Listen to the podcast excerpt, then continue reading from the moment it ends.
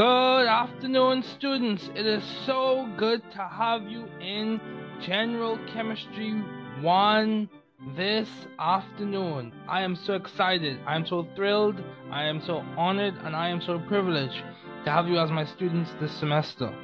As we will begin, I want to remind everyone that you are not alone. This is an academic community. Remember to get help when needed. Reach out to university services if needed. Never give up. Keep trying. We are here to help you be ethical, honest, intelligent, and successful scientists. However, at the end of the day, you must be responsible, ethical, and hardworking. As we begin, I always like to reflect on the work of Werner Heisenberg.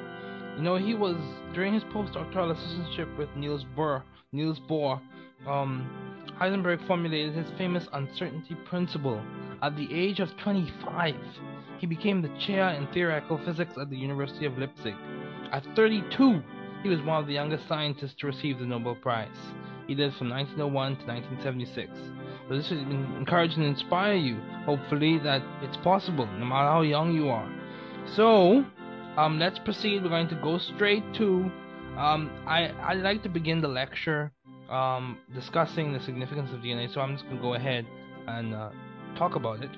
So, for DNA, we know um, that in this class I tend to ask you um, what functional groups you see, what atoms do you see, and why is DNA important. Then we'll give you some time and we'll give you the opportunity to go through um, the structure and just think about those answers. Which atoms do you see? Um, what functional groups do you see? And why is this molecule, this polymer, why is it important?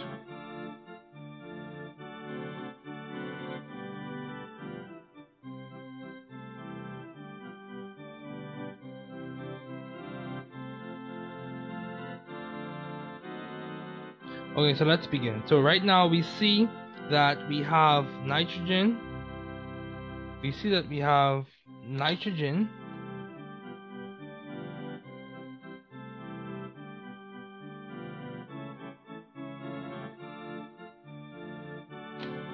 We have nitrogen. Let me see.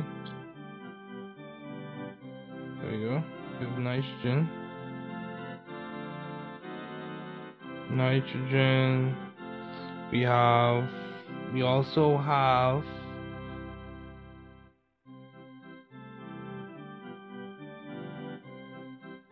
second, having a few technical difficulties.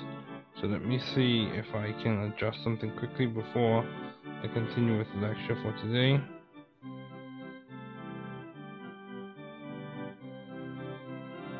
Adjust something quickly.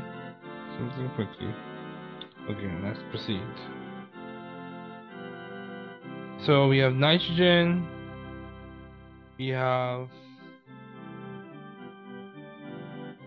phosphorus,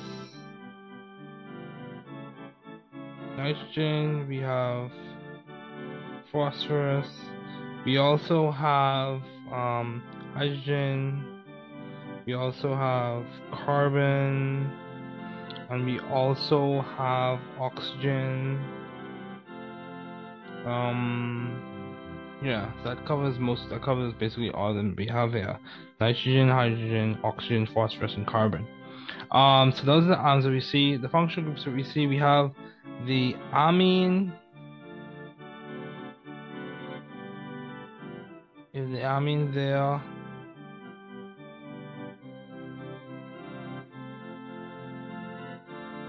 amine there.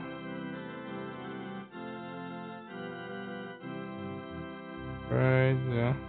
There we go. You have the amine there. See? There we go. And then we also have the phosphate there. And then we have other functional groups, so I'm not going into all that we have hydroxyls there um, and that's as far as I want to go with you today um, so why is DNA important DNA is important several for several reasons one plays a role in the replication of cells. It plays a role in maintenance and integrity of cellular function. Um, DNA is important because mutations in DNA can cause um, diseases, can lead to downstream effects such as diseases. DNA is very, very important. It's like the information, the set of instructions, the blueprint for a specific cell. Not every gene is expressed in every cell, and we, that's a discussion for a different day. But gene, gene expression is very dependent, heavily dependent on genes, and genes are made up of DNA. So, um, very important biopolymer. So let me erase. Let me erase, and we'll proceed forward. Let's see.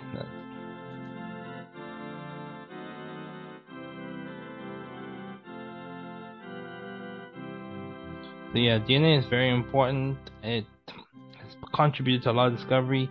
You could go into all of the discussions as to whether it's as to it being semi-conservative in terms of replication, all those things. But that's not for this class today. So let's talk about the goals and objectives of this class. I'd like to remind everyone of this because it's important for us to keep focus.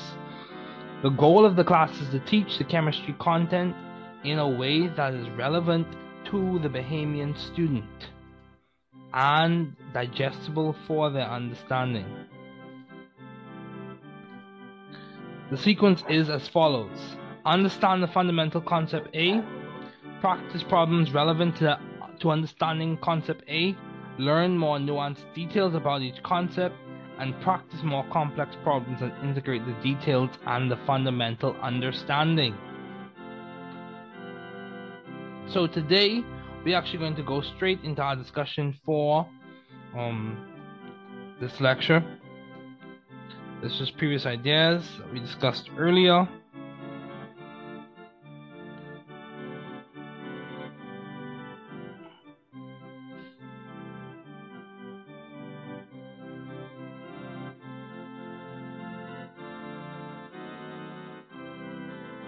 There we go. So, let's I've already gone through the discussion in which we drew resonance structures, drew different Lewis dot structures. One of the things I want to do today is I want to um, I want to emphasize some key ideas associated with resonance and resonance structures. So the resonance hybrid is a is one of the best qualitative descriptors of the molecule and it gives us an idea. It points to the fact that electrons are not in one position all the time. It gives us a better, it's a, better description, a better treatment, um, of a better quant. It leans closer and closer to a quantum mechanical treatment of uh, molecular structure. It gives us an idea. It points to the fact that electrons are delocalized. It's a good structure. Um, not perfect, but it's a good description. Um, and one of the things I want to emphasize in this lecture today is um, I want us to look at the resonance structures of nitrate. And so look at the resonance structures of nitrate. So let me, right there, nitrate. I want to look at the resonance structures of, yeah, I'll be, I'll be focused on today in terms of resonance structures, and then we'll proceed forward into molecular geometry, and we'll continue to discuss some more ideas in terms of molecular orbital theory and valence bond theory. So let me erase, and now let's proceed.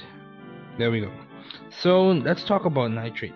So nitrate, N O 3 minus.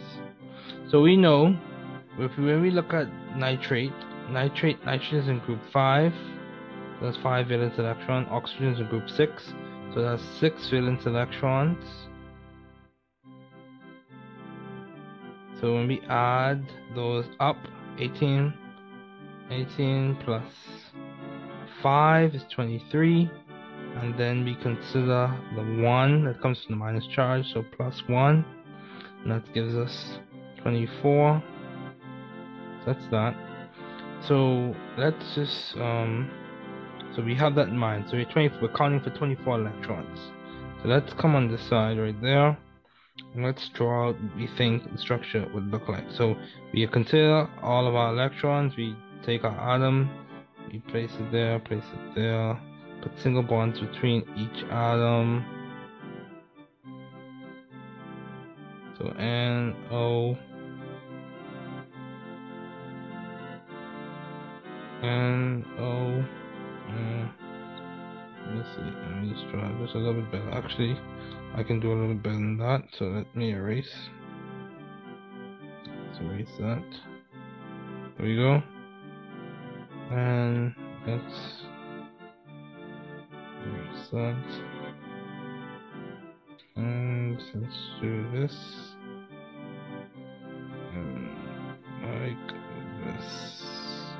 Go. Okay, so that's that. We draw single bond, so 24 minus 2, 4, 6. 24 minus 6 is 18. So we put uh, 1, 2, 3, 4, 5. 2, 3, 4, 5. 2. And then. Okay. So 6 dots around anything, and that accounts for all the things. However, accounts for all of the electrons. However, the issue that we have here is that this has a minus charge, rest formal charge of minus 1, this has a formal charge of minus 1, this has a formal charge of minus 1, and this has a formal charge of plus 2. Though this is a resonance structure, it's not the best resonance structure we can draw. Because one of the aims for drawing resonance structures is you want to make sure you follow the octet rule. It's a big chief chief idea. And then you also want to make sure that you minimize charge, minimize formal charge. So that's one, but let's look at another one. So that's one we can draw. But let's look at another one. So let's look at another one. Okay, so this is a better one right here.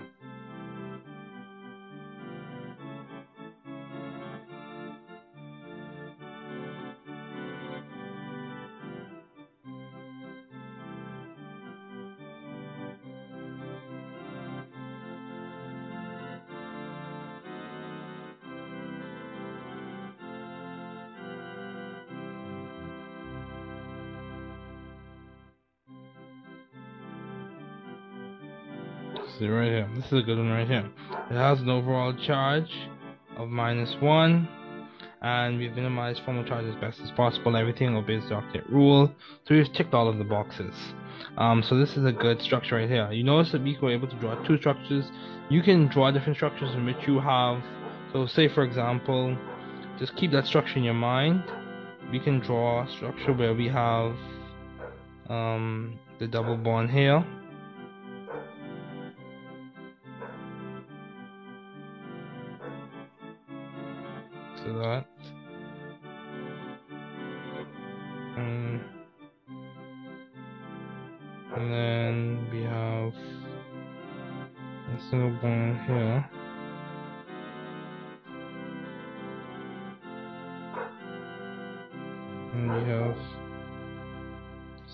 nitrogen cells, the same formal charge with a double bonds change position. So as you can see, that's a resonance structure, that's a resonance structure, this is a resonance structure. Um, there's several you can draw. However, um, the best structure is one that minimizes formal charge and obeys the octet rule. And you want to make sure you you hit all of those criteria when you're drawing resonance structures. Now we can draw another one, which we have the double bond on the other oxygen. So there. Uh, uh, uh, yeah. Actually, let me let me not rush this.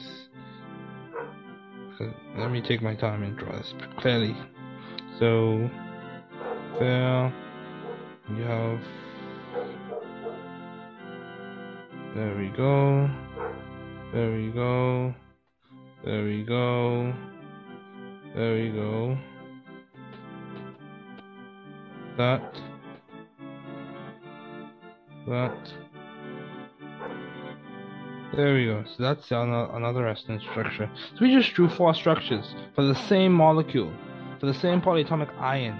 We drew same. We draw. We drew four different Lewis dot structures, um, different in the sense that the positions of the electrons are the position of the electrons between each atom, it's a slightly different configuration or slightly different arrangement. That's a better word to use. Um, however, or slightly different position. That's a better word to use. Um, but yeah, so we just drew several structures for nitrate. It's famous for its resonance, and let me just note something. When we're drawing different resonance structures, um, so say we have, say we have resonance structure A, resonance structure. B, resonance structure. C,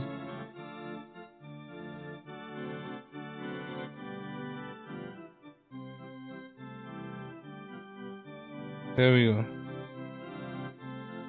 So that's how you know that you're drawing resonance structures, as opposed to so the arrows. These are the arrows resonance,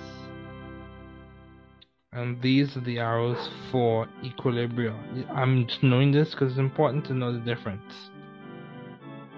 So this is resonance. These are resonance arrows. When we drawing resonance structures, these are the arrows we use when we're talking about equilibrium. So it's important to just note that difference. But um, I just want to show that to you all. But let's move on. Let's move on. Me just erase, guys, and then we're going to proceed. Then we're going to proceed forward. Sorry about the background noise.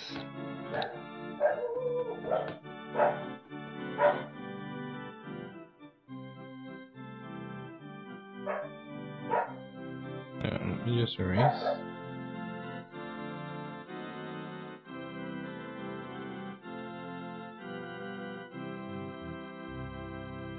So it's important to key ideas for that I want you to take away from this exercise.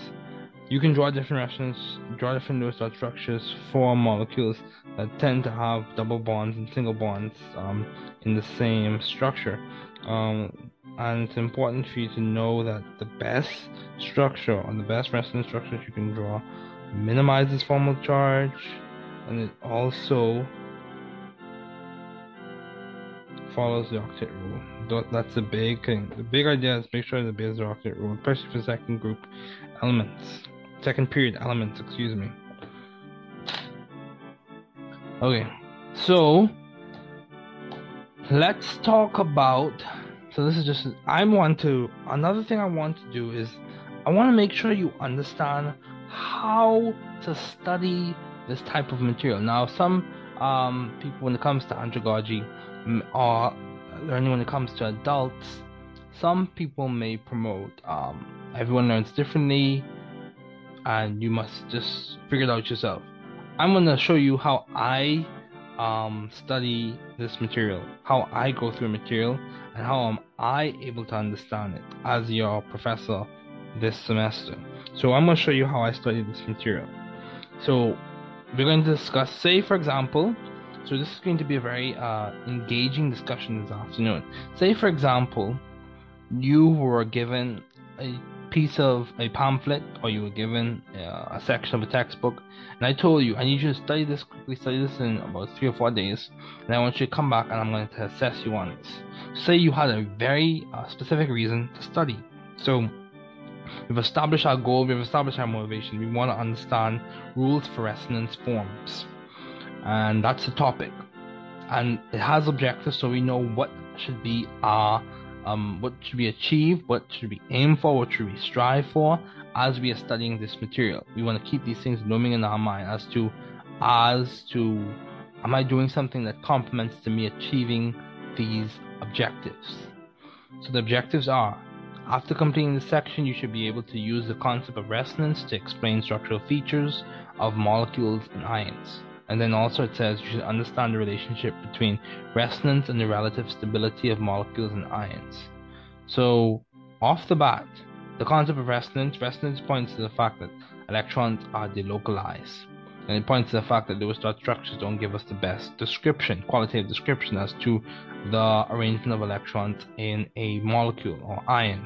So that's that's kind of like an overarching, uh, a general idea or a general answer to that first objective. And then the second objective says understand the relationship between resonance and relative stability. So what is that saying? We understand that the localization contributes to stability. The localization of the electron cloud around the entire molecule contributes to stability, or gives us an idea of stability. It points to the fact that the stabilization or stability of a molecule comes um, from several uh, things, come from several um, properties but one of the things it comes from, or one of the things that contributes to stability of a molecule, is the fact that you have the localization of the electron cloud. And what is that based in? Is based in Coulomb's law, Coulomb's law, in which you have a positive charge interacting, positive charge of the nucleus of the different atoms interacting with the electron cloud. And the more it interacts, the more interactions you have, the lower the potential energy, the more stable the molecule. Systems tend to lower potential energy and that contributes or that is another way to say is tend to more stable configurations more stable arrangements of the electron cloud. So that's kind of like the overarching solutions overarching answers to those objectives. But i'm going to show you how i study my material so let's begin so let's go through so the method i want to introduce to you today uh, if I can just there we go. The method I want to introduce today is this this method that they call survey, question, read, review, and recite. So let's talk about it. So I do this implicitly. Um, material, the first thing we're going to do is we're going to survey the material. S. We're going to think of the questions in terms of the objectives that we need to achieve when we read this material. So the questions we're going to have in mind are going to be centered around, are targeted at the objectives. We're going to read it again. We're going to review it. And then we're going to recite the key ideas that are associated with this piece of work. So SQR, there we go. Survey question, read, review, recite. So that's how we're going to do this. You can look up other methods if this doesn't work for you, but my goal for you is to understand this material. So let's begin. First thing we're going to do, it says recognizing, drawing, and evaluating the relative stability of resonance. In this case, this is a, a excerpt from Creative Commons material, chemistry LibreText. So recognizing, let's begin. Recognizing, drawing, and evaluating the relative stability of resonance contributors is essential to understanding organic reaction mechanisms. So that's a big idea. Um, when learning to draw and interpret resonance structures, there are a few basic guidelines to help. It says there's only one real structure for each molecule or ion. This real structure is the resonance hybrid. It takes its character from the average of all the individual resonance contributors, or alternative Lewis dot structures. So when looking at resonance contributors, we are seeing the exact same molecule or ion depicted in different ways. Resonance hybrids are really a single unchanging structure. Okay. And don't confuse um, structures with tautomerism. Anyway, um, the resonance hybrid is more stable than any individual resonance structure, so we're just surveying the material. Let's see. Um, the resonance hybrid shows a negative charge being shared equally between two oxygens. Three resonance contributors do not have to be equivalent. Also, this means the resonance hybrid will be the exact same exact mixture. This also this means that the resonance hybrid will not be an exact mixture of the two structures. Um, all resonance contributors must be correctly with structures. All resonance contributors must have the same molecular formula, the same number of electrons, and the same net charge. So you also have major and minor resonance contributors. So say I, so let's make this more practical. Say I am I have other things to do. Say I have other things to do, and I need to study this material within one or two hours. That's the time constraint that I'm given to go through this material. My goal is to get at least a B on this test of this material. So we're making this very practical. I want to get at least a B. So I have other classes I'm studying for one. Two, I only have about two hours tonight to study. I'm going to refresh my memory about uh, in like an hour or so tomorrow, within an hour or so tomorrow, and then my test is on um, the Monday.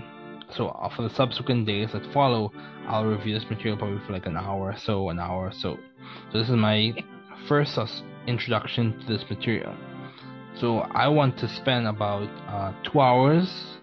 I'm going to condense it for this lecture, of course, but two hours I would give a lot to this, my first introduction to this material, two hours. So in this two hours, the first thing I'm going to do is survey the piece of material. So I'm looking at the material, I'm looking at the main ideas. Typically when people write paragraphs, see this goes back to English. Typically when people write paragraphs, the main idea is the first sentence, the topic sentence. So I'm looking at that, keeping that structure in mind as I read. So the main ideas for each paragraph should be in the first sentence or last sentence. The middle paragraph, the middle portion of the paragraph will give an explanation or exposition as to what is being said for the first or last sentence. So I'm going to, and scientists are very logical in how they write. Typically, they're very logical. They want, they write it with the audience in mind. So we're surveying the material, surveying it. So we're looking at major and minor resonance contributors, rules for estimating stability of resonance, the resonance structures in which all atoms have complete valence shells is more stable. We're talking about the octet rule. That's you can annotate and put that on the side. Um, the structures with least formal charge is more stable. That points to the fact that uh, minimization or minimizing formal charge, having things uh, but not having structures that don't have uh, that many charges.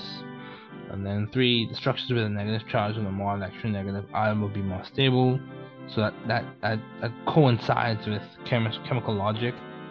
Um, the structures with a positive charge in the least electronegative atom is more stable. Very good. That's another idea. The structures with the least separation of formal charge is more stable. Separate least separation of formal charge is more stable. Good. And the resonance forms are equivalent. That are equivalent have no difference in stability. So we're surveying this material. So this is a little bit. This is like a little bit beyond general basic chemistry in terms of um, some of these ideas, but we're only studying that which is relevant to us for general chemistry. So, we just surveyed the material, so let's read through it. Recognizing, drawing, and evaluating the relative stability of resonance contributors is essential to understanding organic reaction mechanisms. So, as we're reading this, we're going to annotate. So, let me get the highlighter. I'm going to highlight first. Um, some people are proponents of highlighting, some people are not. The reason why I'm highlighting is because when we review, we're highlighting the main ideas and we're going to annotate what, based on what we need to associate with that main idea to memorize it. So let's highlight. Okay. So before we get to that, let's make this a little bit. There's only one real structure for each molecular ion. That's something we're going to highlight.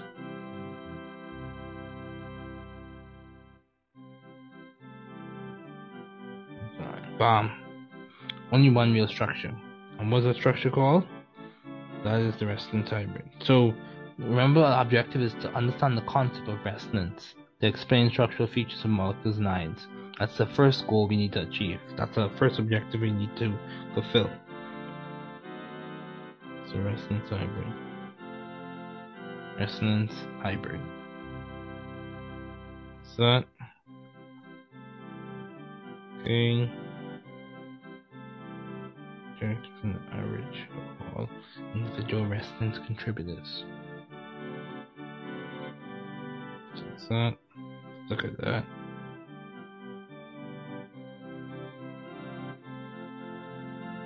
Some people are proponents of rereading. I'm a proponent of rereading. Repetition is good, in my opinion.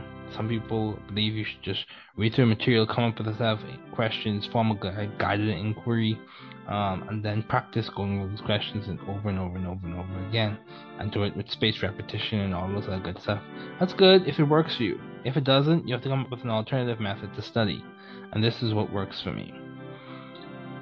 And I hope it contributes to your method of studying. You have to be strategic. What are you going to do to learn best? Um, and the material as best as possible given your time constraints and resource constraints. So let's go through it. There is only one real structure. We have that. One real structure. The structure is the resonance hybrid. And it takes its character from all the average of from the average of all individual resonance contributors. So you have contributors to the resonance hybrid, and the resonance hybrid is the only real structure. So if I was annotating that, um, the main thing, if I was annotating that, let me see. Let's see, text. There we go. So let's let's annotate this. So if I was writing on this, it would be um, real structure. Let me just drag this over a bit. Real structure. Resonance hybrid. So that would be my first annotation I would put there. I'll put that the side there, right there. That's like that's like the big, big, big idea. And then I would draw, I would do a next annotation right here, right here, showing you how I study.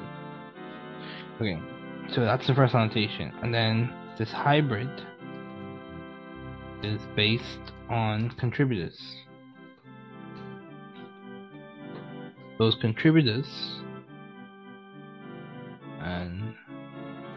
contributors both of the hybrid based of contributors. Contributors are L Lewis dot structures. Actually, let's just say Lewis dot structures. Lewis dot structures. There we go. So that's that. And I'm going to take that and do this. Let's just make this a tad bit smaller. There we go. That's the first annotation right there. So let's keep reading. Um. So. Says the resonance hybrid is more stable than any individual resonance structures. So let's see. Resonance hybrid is more stable than any individual resonance structures. So that's the first, that's another idea. Resonance hybrid is more stable than any individual resonance structures. That's our second main idea. So what am I going to do? I'm highlighting, see I'm engaging, I'm actively reading the material. Not just passively reading it. So let's get, let's put in, that's our first, that's our second idea. And what's that point to? Delocalization. So we want to put it in right there. Why is it more stable? The first thing I associate with that stability, delocalization. And I'm going to let me see if I can decrease the font size. Um, actually, let's just put that right here. Delocalization, because that's a that's a big idea. So when I come back to this material on the second or third or fourth day, I have a mind map. I have a way. I have a place for this material that I've associated with a framework that I already have in my mind from previous ideas, previous discussions, previous concepts. Delocalization and Coulomb's law. Coulomb's Coulomb's law.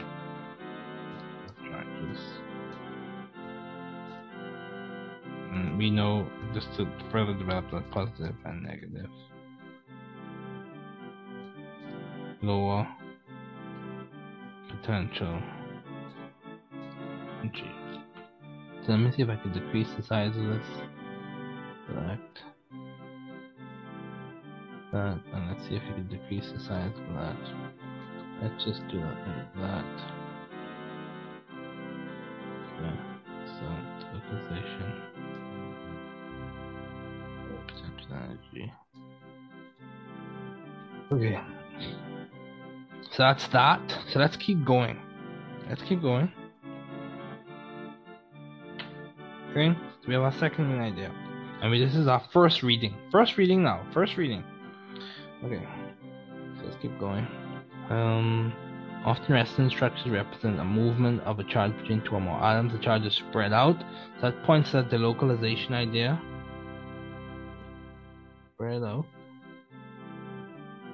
Spread amongst these atoms and therefore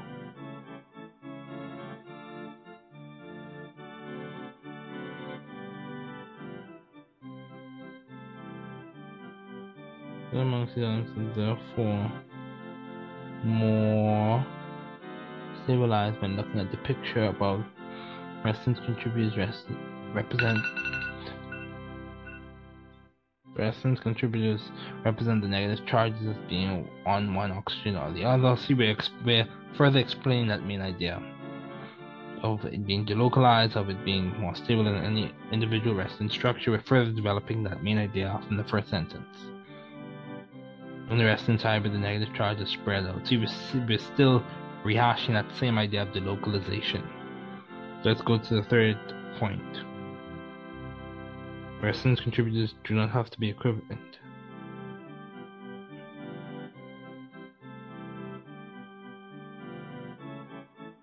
Okay, so what does that mean? What is that equivalency or what is that weighting coming from?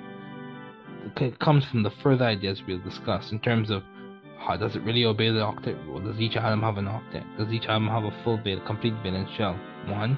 Two, um, we, do we have uh, as less or least as possible? Do we have um, minimal separation of charge? Have we minimized formal charge? Those types of ideas contribute to the weighting of the resonance structure or resonance contributor to the resonance hybrid. So resonance contributors do not have to be equivalent another idea. So what's that pointing to? It points to, let me erase that. It points to,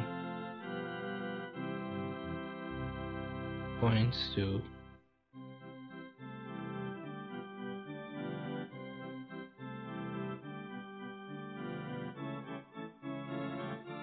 It is pointing to the rules that we'll discuss further on. So just keep that main idea in mind. So you have to you have to come up with a framework. You have to come up with a structure that works for you. If you find that your, your, your study material is not as engaging, try to make it or try to find engaging material. There's a lot of free material out there if you have access to the internet.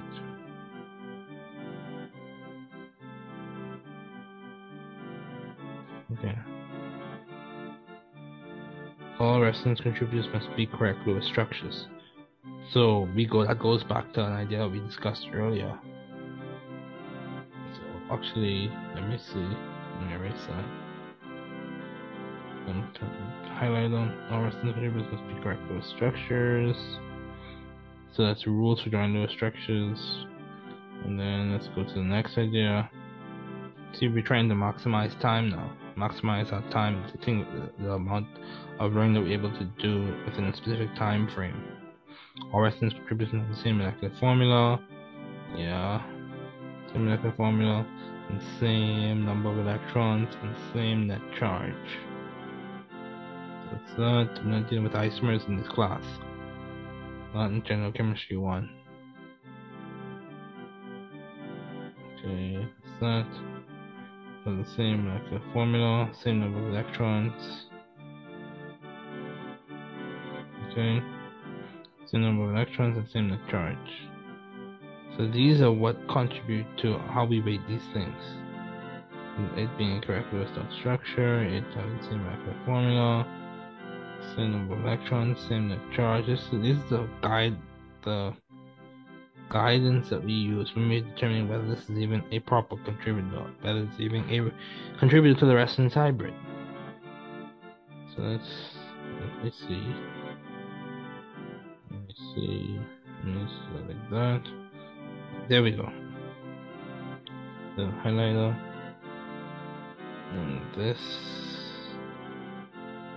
that idea and then that idea it's that so that's kind of how I would approach this first page I hope you see the trend here we highlight our main ideas, we annotate based on the framework that we have in mind, the previous concepts that we've already gone through, how we can map this on to achieve objectives one and achieve objective two. Hopefully you see what I'm saying, hopefully you understand. If you have any questions, feel free to email me. Um, however, that's what I want you to understand. and we're going to move forward with the lecture today.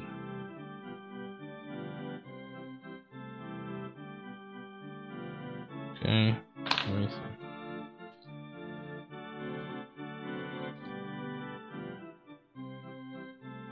There we go.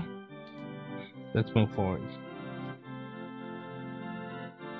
Um, least formal charge, do the same thing again, just use the associative framework that we have in our mind based off the facts and ideas we've already discussed. So these are more rules for determining resonance. Just keep this in your mind. Okay, so let's get to the topic for today, the discussion for today. Okay. Lecture attendance is mandatory, folks. Class assignments are placed on the online platform. We go through this. Office hours occur via Zoom on Mondays and Fridays. Try not to fall behind to make the class for you a more enjoyable experience. Okay, you have an exam coming up on October 26th. So let's talk about Lewis structures and molecular geometry. So we're in chapter 9 in Chemistry The Central Science.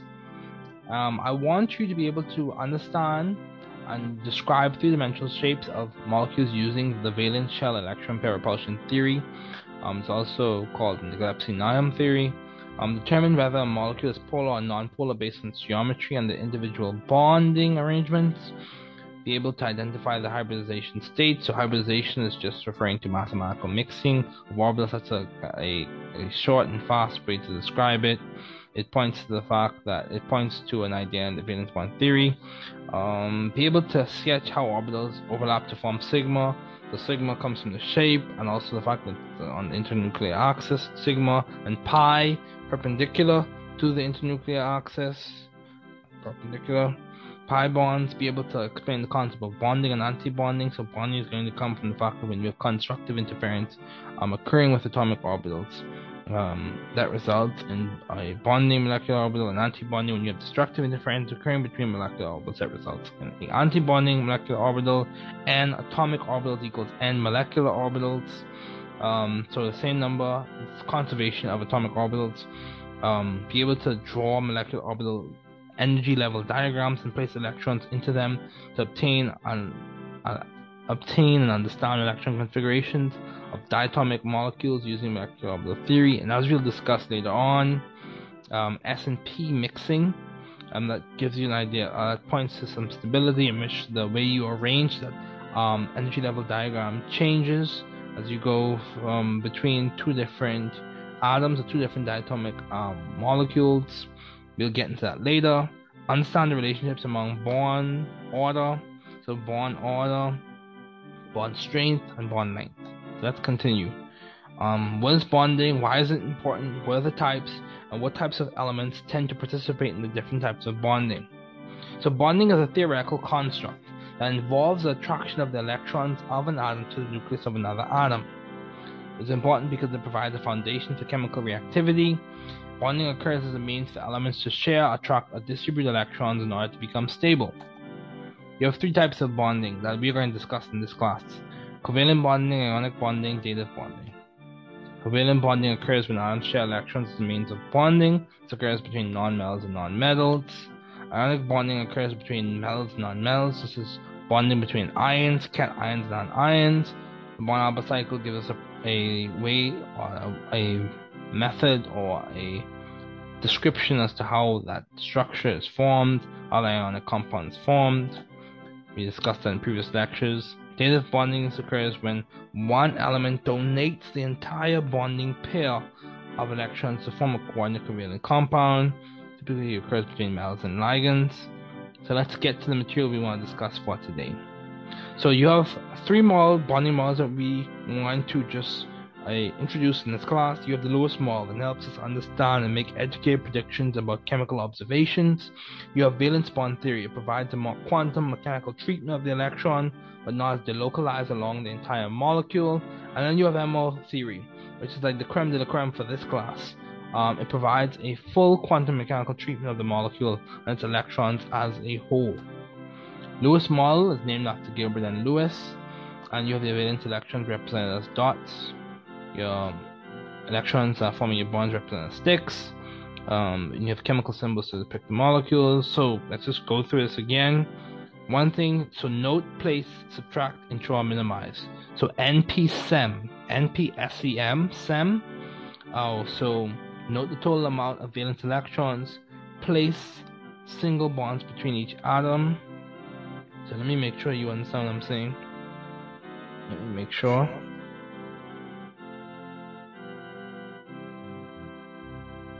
N N P SEM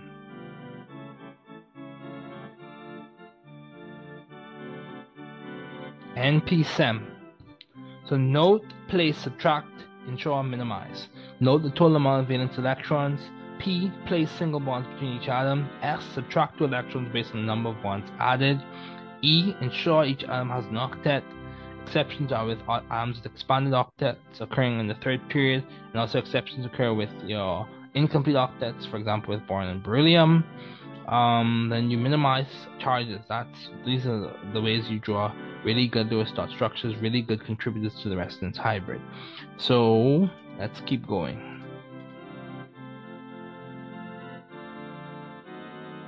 Let's keep going. Let's keep going. Okay. Okay, so bonding theories help us predict the circumstances under which bonds form and also the properties of resultant molecules. Chemical bonds form because they lower the potential energy between the charged particles that compose the atoms. Metals and nonmetals result in ionic bonds. Nonmetals and nonmetals typically result in covalent bonds. And metals and metals typically result in metallic bonding. So we've already discussed how to do electron configurations. We've already discussed the Born-Haber cycle. So let's get to what we want to discuss for today. So, in terms of common polyatomic ions, I will want you to understand the really, really common ones, and I'm going to, for this class, I'm going to, I'm just going to, let me, so for example, I want you to know your perchlorate, I want you to know permanganate, there's a minus charge, uh, I want you to know sulfite, let me do this a little bit better. Okay, so I want you to know. Here we go. I want you to know chlorate. I want you to know perchlorate. I want you to know permanganate. I want you to know sulfite. I want you to know sulfate. I want you to know cyanide. I want you to know ammonium. I want you to know phosphate. I want you to know nitrate, hydroxide. That's the thing we talk about a good bit um, carbonate, bicarb, mm, and that's as much as I want you to know. So, mirror, erase. Here we go. Let's keep going. Okay, let's go. We already discussed resonance. So let's talk about VSEPR. So VSEPR. VSEPR, valence shell electron pair repulsion theory. Big ideas. You minimize repulsions between electron groups and you maximize distances and you want to maximize the bonding interaction. So let's keep let's keep those big big ideas in mind. Minimize repulsions between electron groups, maximize bonding interactions, maximize distance between those things. And you want to keep those things in mind. So linear. Beryllium chloride. So say for example we have this. This is a classic example of a linear molecule. I'm using a model kit. If you don't or if you can't afford a modeling kit, you can use gumdrops. You can use styrofoam. You can use anything that or gumdrops and toothpicks. You can do a lot of things with gumdrops and toothpicks. Um, and you can use toothpicks to, as the bonds and gumdrops as the different atoms but I'm using a modeling kit for this video, this lecture video this afternoon. So this is beryllium chloride. This is a linear molecule. We can also use this um, shape to describe carbon dioxide. However, in carbon dioxide you have double bonds. Okay, so trigonal planar, beryllium, I mean boron trifluoride. Trigonal planar, trigonal, it's in one plane. One plane. Trigonal planar. Or a better way to draw that, but that's not a better way to do that. Trigonal planar. There we go. Trigonal planar.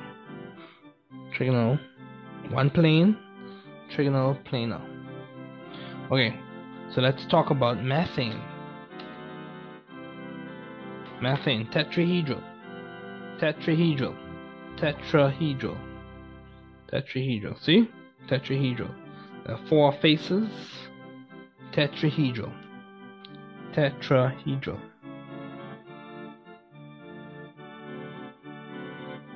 Tetrahedral. Okay? PCl5, trigonal bipyramidal. Trigonal bipyramidal. Trigonal. Trigonal. Trigonal bipyramidal. Trigonal. You have your trigonal face right there, and it's bipyramidal. Bipyramidal. Okay? Then you have your octahedral, octahedral shape.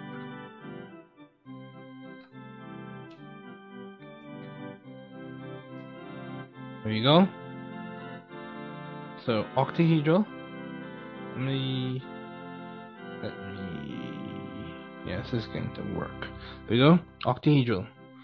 Octahedral. Octahedral. I just want you to see the shape of them. Octahedral. See we have six electron groups. One, two, three, four, five, six. Someone pointed out in class that the vertices. So a way an analogous way to think about this the vertices in the shape in some way do correspond to the electron groups. So if you keep in mind that if I'm talking about electron groups, and also one thing to always specify when you're talking about molecular shape, do you want the molecular geometry or do you want the electron geometry? Because they can be different at times. Because I can have uh, three electron groups, but one of those groups can be a lone pair. And if that is a lone pair, it may not be. So I may have three electron groups if one is a lone pair, instead of it being linear, it will be bent. And we'll get to that later on. Um, so, octahedral, for example, sulfur hexafluoride. So, all molecules have particular shape. The shapes are determined by looking at the arrangement of electron bonding and non bonding pairs. Correct Lewis dot structures provide the ability to predict common molecular shapes. We are able to determine molecular shape by looking at the angles and distances between the nuclei and the electrons. Remember, single bonds are sigma bonds, double bonds are sigma and pi, triple bonds and sigma are sigma and 2 pi. So that's kind of pointing to MO theory uh, concepts, MO theory ideas, but I just want to expose you to it now. So this is a link you can use to look at simulations from Oxford University. So questions to consider when assigning molecular shape. Let's just go through these questions. So for the, for those who do inquiry as they read, do we have the correct Lewis dot structure? How many bonds do we have? What type of bonds are they? And remember, single bond, double bond, triple bond, lone pair, all of those fall under the umbrella. They fall under the umbrella of an electron group. Single bond, double bond, triple bond, lone pair or non-bonding pair. In this context, there those terms can be interchangeable. Non-bonding pair, lone pair, fall under the umbrella of electron group. So how many electron pairs are non-bonding pairs? Where are the non-bonding pairs? Let me show you. We keep on talking about these non-bonding pairs. Let me show you. So say for example, we had some molecule. Say we had water. This is one that has two lone pairs.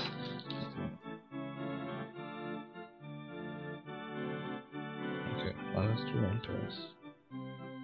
So say I said um I want the molecular geometry of water.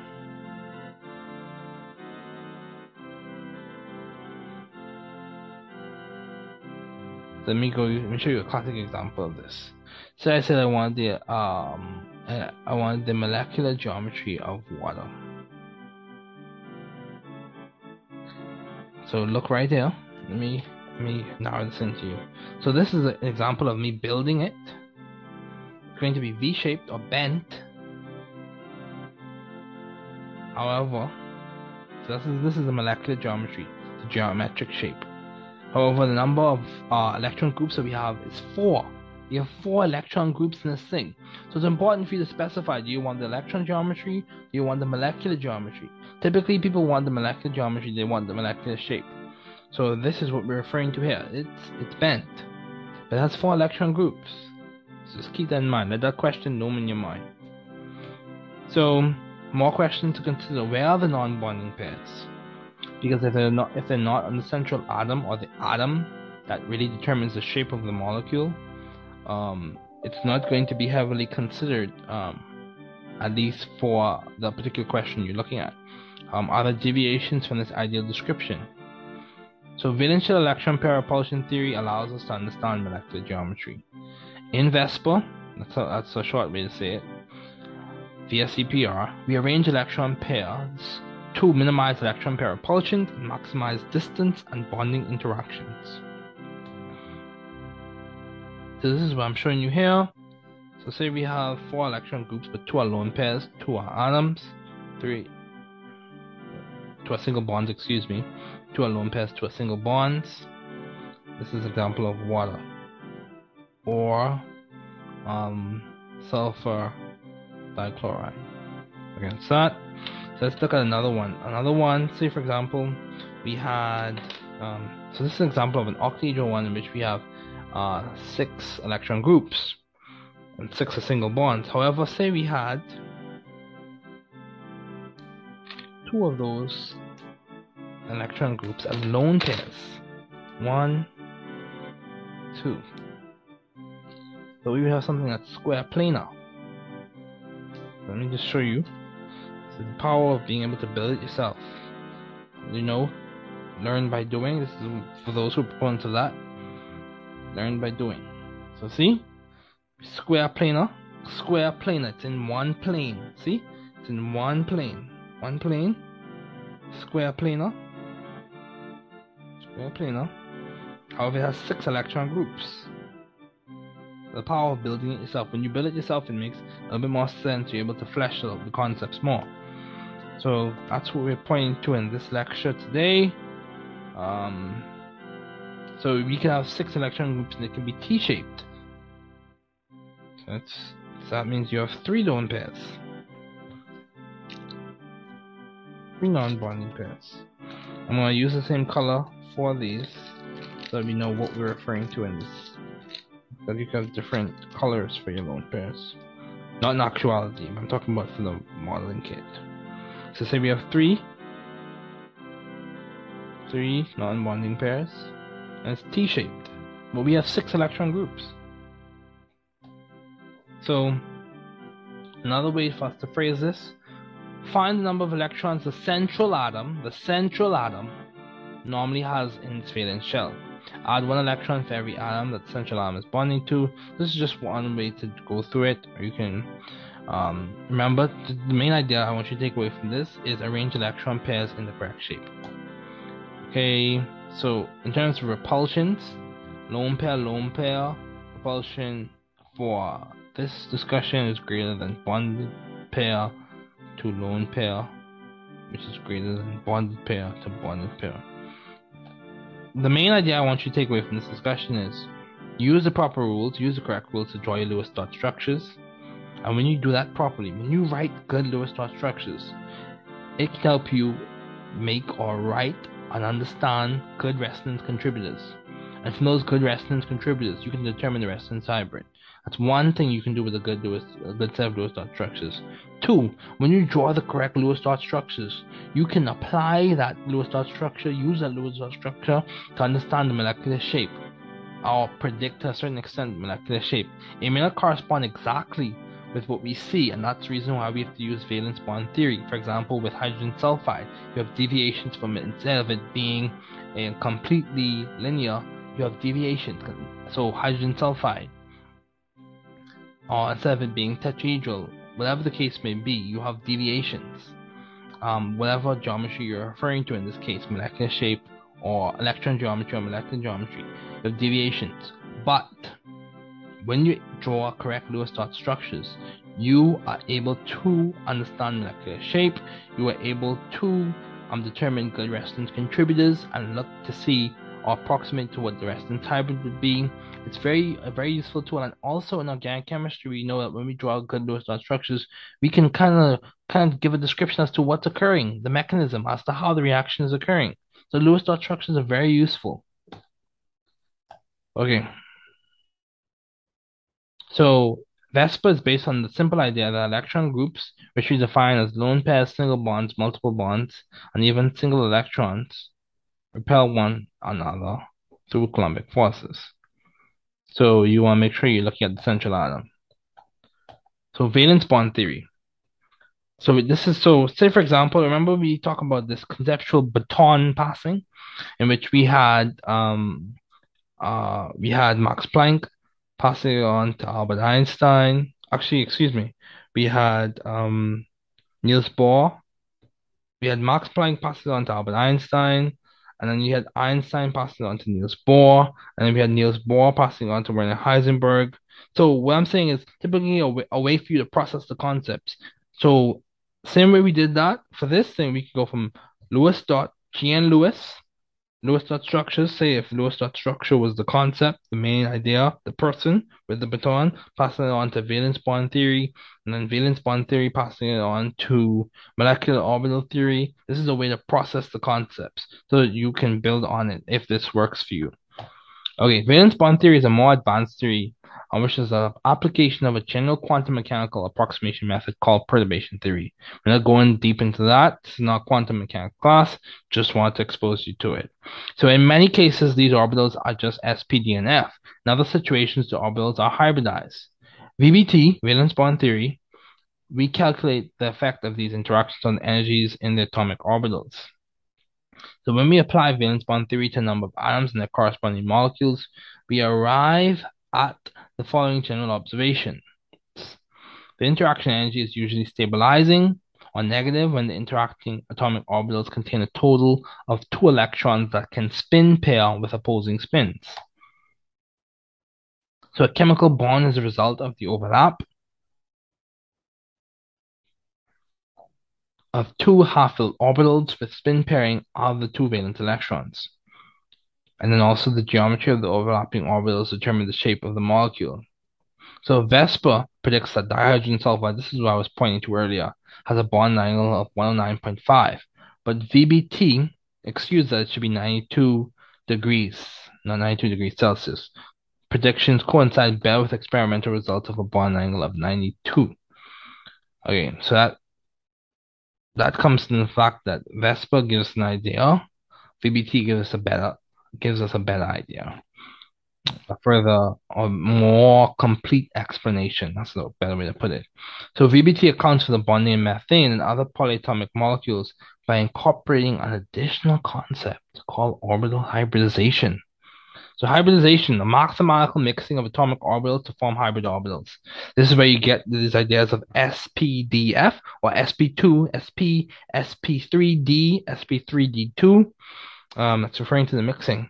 So it's a mathematical procedure in which standard atomic orbitals are combined to form new hybrid orbitals that correspond more closely to the actual distribution of electrons in the chemically bonded atoms. A chemical bond is the overlap of two orbitals that contain two electrons. The greater the overlap, the stronger the bond and the lower the energy. In hybrid orbitals, the electron probability density is more concentrated in a single directional lobe, allowing greater overlap with orbitals of other atoms. So we're going to just keep on going. Hybrid orbitals minimize the energy of the molecule by maximizing the overlap in a bond. So this is this is like hinting to or based in the Coulomb's law, ideas from Coulomb's law. So let's talk about ML theory. So this is just an overview. This is just introduction. So this lecture is like the introduction to these ideas, and you have to go and do your readings, go and practice the homework. So there's that you play a part, I play a part in this learning process. I help to facilitate. You I help to facilitate. We break up the ground. We help with conceptual idea, ideas forming, helping you see where you can put in your associative framework for learning and pedagogical ideas, I mean, andragogical ideas. And then you are able to apply the concepts. You are able to associate it with something you know, and you're able to learn it and flesh this out and make this more real to you. Develop your scientific intuition, all those things. Um, use these as ideas you can apply in your classroom, apply in other research settings, all of that. So MO theory, this is just an orbital diagram. We have a sigma, sigma star, sigma referring to a bonding orbital, um, sigma referring to a bonding orbital, sigma star referring to antibonding, sigma, and you have a pi, pi star, sigma star. In MOT, we do not actually solve Schrodinger's equation or molecule directly. Instead, we use a trial function, an educated guess. The trial function we use in this case would be LCAOs, a linear combination of atomic orbitals. However, no matter how good our guess, um, nature is the best at minimizing the energy of the orbital. The simplest trial function that we're going to use in this class is LCAOs, linear combinations of atomic orbitals, which is basically a weighted linear sum of the valence atomic orbitals of the atoms in the molecules. So this big idea that I pointed to earlier, n atomic orbitals equals n molecular orbitals. Sigma orbital, the name is derived from the shape and position on the internuclear, internuclear axis, and pi orbitals, the shape and position um, shape name is derived from the shape and the position perpendicular to the internuclear axis. So antibonding orbital, you have destructive interference results in MO higher than the energy um, for the atomic orbitals. This MO is an antibonding orbital. Bonding orbitals derived from the constructive interference that occurs with um, that results in a MO lower in energy than the atomic orbital. This is your bonding and then the bonding MO. So bond order is 0.5 in brackets. You look at the electrons in your bonding molecular orbitals minus the electrons in anti-bonding molecular orbitals, and you multiply that whole difference by 0.5. So this is what I was pointing to earlier. I want you to take note of this. Take note of this. You see, as you go from di um, nitrogen, diatomic nitrogen to diatomic oxygen, you have a switching. You have a switching of the order. So you go from pi to p to sigma to p, and then for oxygen, diatomic oxygen, you go from sigma to p to pi to p. So where's that come from? We're not going into a deep quantum mechanical explanation for that. This is a general chemistry class. What we're going to do is get the main idea, get the short, the short summary, condensed um answer for that um question. Why does the order change? The bottom line is that S&P mixing is significant in diatomic boron, carbon, and nitrogen, but not in diatomic oxygen, fluorine, and neon. That's the surface level. That's just what we're going to talk about for that. So MO theory, let's continue. MO theory helps us understand diamagnetism, in which you have uh, you which you have paired electrons or paramagnetism which you have unpaired electrons. And you can see an example of this with supercooled oxygen um, being held up between two magnets. So our references, those are references, and that's where we're going to end off our discussion today. Once again, it was so good to have you in lecture today. So good to see you. So good to know that you're in my class. Excited to have you in my class. I want everyone to know that you're not alone. Keep up the work that you're doing. Keep pushing, keep going. We're cheering you on.